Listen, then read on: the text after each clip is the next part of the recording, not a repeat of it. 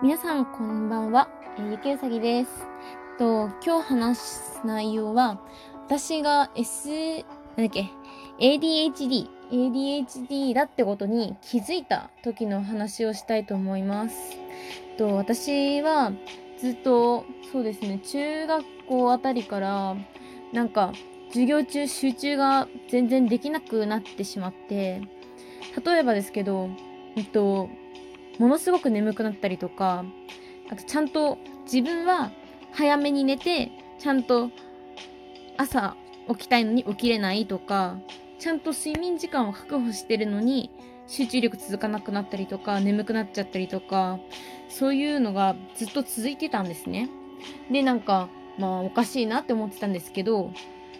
まあ私はこういう人間なんだなとしか思ったりとかしかできなくって親とかもそれは知ってて私が集中が続かないってことを知ってたんで、まあ、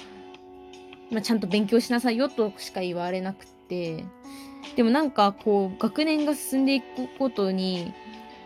自分が全然なんだろう何もできないような人間なんじゃないかとかって思うようになっちゃってでそれが一番自分を責めるようになってしまったのがその高校高校2年生から高校3年生にかけて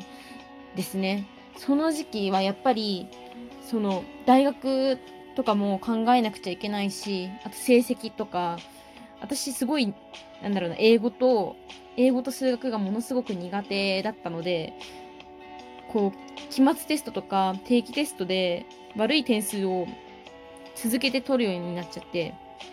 で、なんとか勉強しなきゃいけないって思って先生のところに行って、ワンツーマンで教えてもらったりとかしてたんですけど、やっぱり授業中集中ができないっていうのと、あと、なんだろう、長いことじっと座っ、じっと座ってるのが本当にできなくって、私のその高校が、一つの授業が結構長めの授業の学校だったので、なかなかこう座っているのがすごいうまくいかなくて うまくいかないっていうかできなくてこう足をちょっと動かしてないとなんかムズムズしたりとかして足が。ムズムズしちゃってで動かしてないとなんかすごい気持ち悪くってとかそういうのがあってまあいろいろちょっとずつストレスになるようなものがあって集中できなかったり足がムズムズしちゃったりとかあと急に眠くなっちゃったりとか急に眠くなるっていうところで多分引っかかる人多いと思うんですけどあのただ眠くなるんじゃないんですよ。集中してる時にこう急にふわって眠くなるんですよ。でまあ、それを解消するため私はいろんな手段を使ったんですよ。例えばこう太ももつねったりとかあとシャーシャペンをこう太ももにこうグッてこう押し込んだりとかして 痛みで眠くならないようにするとかやったんですけど全くの効かなくてであとミンティア食べてみようと思ってこう先生が見てない隙にミンティアピッて口の中に入れて 眠くならないようにしようと思ったんですけどそれでも寝ちゃってもうどうしたらいいんだって思ったんですよね。でそういう話をその朝起きれなかった時にあの学校までお母さんに車で送ってもらった時があってその時に私もう大泣きしてお母さんに言ったんですよね。もう私どう頑張っても自分が集中できない。勉強についていけない。もうどうしたらいいの？大学行けないよこのままじゃとかって。もう大泣きしながらお母さんに訴えて。でもあんたができないのは私は分かってっからでもその最低赤点取らないようにだけ頑張ればいいからってお母さんから言われてで言われたんですけどそれでもちょっとねやっぱりその、ね、成績とかあとどう大学に入ればいいのかとかそういう面を心配してしまったから自分でその自分のこと心配してしまいすぎてそれで一旦こう逆流性食道炎になっちゃってそれでまあ病院に行ったりなんだりしてでその時にこう自分のストレスがあまりにも激しかったっていうのでまあその私が通った病院では内科とあと心療内科も一緒にやってたところだったんでいろいろね自分を見つめ直す機会をもらってもらったんですね。でまだそこでは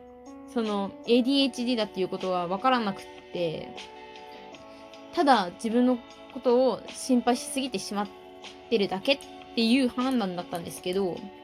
でもそれから大学に入ってからストレスマネジメントっていう科目があってそれを取った時にその ADHD っていう病気についてっていう時間があったんですね。授業があってそこで出てきた内容を自分にこう照らし合わせてみるとものすごく当てはまるんですねなんかその集中できないっていうのもそうですけどなんか他にもなんかなんて言うんだろうな、普通に生活している分には、あまりないような内容。でもちょっと当てはまるみたいな。そういうなんか、曖昧なところをこうついてくるような質問項目がたくさんあって、それチェックしていくと、なんかものすごい全部、ほとんど全部チェックしちゃうような感じの内容ばっかりで、それでなんか最終的に合計点を合わせてみたら、あなたは ADHD かもしれませんねっていう診断結果が出て、ああ、なのかなって思ったんですけど、その足がムズムズするっていうのも、私は、私にはプラスであって、やっぱりその集中、人より集中できるような状況じゃない自分っていうのがいたのが、なんだろうな、不安を煽る内容、あ内容っていうか要素だったんですよね。多分多分中にはいると思うんですよ。足を常に動かしてないと。常にじゃないけど足をずっと動かさないでいると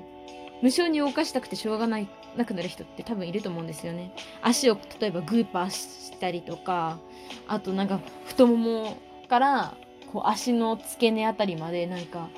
ムズムズするっていうか違和感を感じる人とか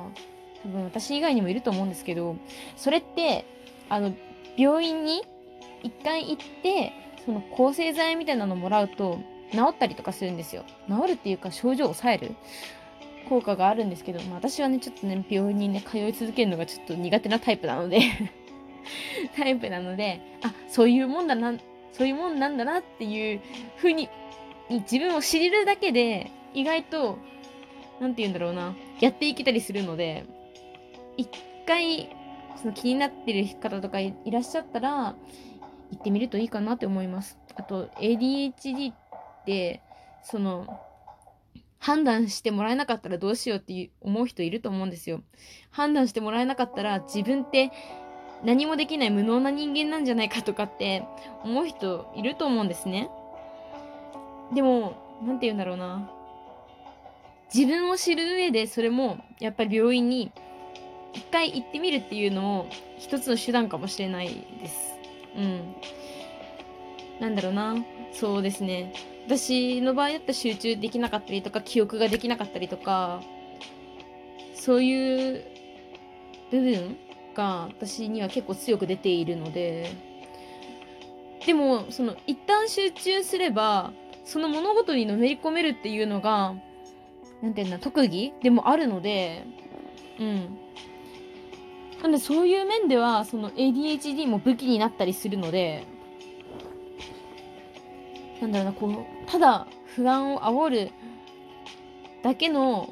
病気じゃないので。そういう風に捉えてる方がいらっしゃったら自分をこう知るっていうためにも一回見てもらってもいいんじゃないかなって思います。うん。やっぱりなんて言うんだろうな、こう、学校での授業とかっていうのは自分の能力を生かすんじゃなくって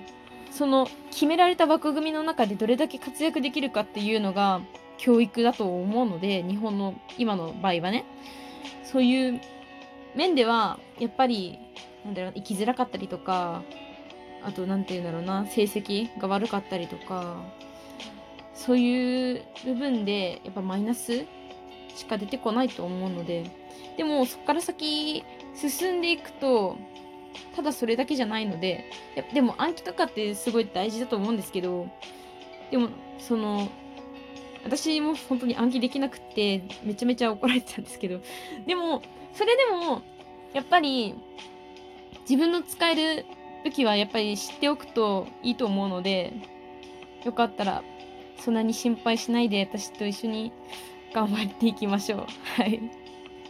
まあそういうのもあってね多分ねちょっとねぼっちになっちゃったりとかねしてたんですけど。うん。でも大丈夫です。今は私は割と楽しくやってるので一緒に頑張りましょう今回はこれで以上ですそれではまた。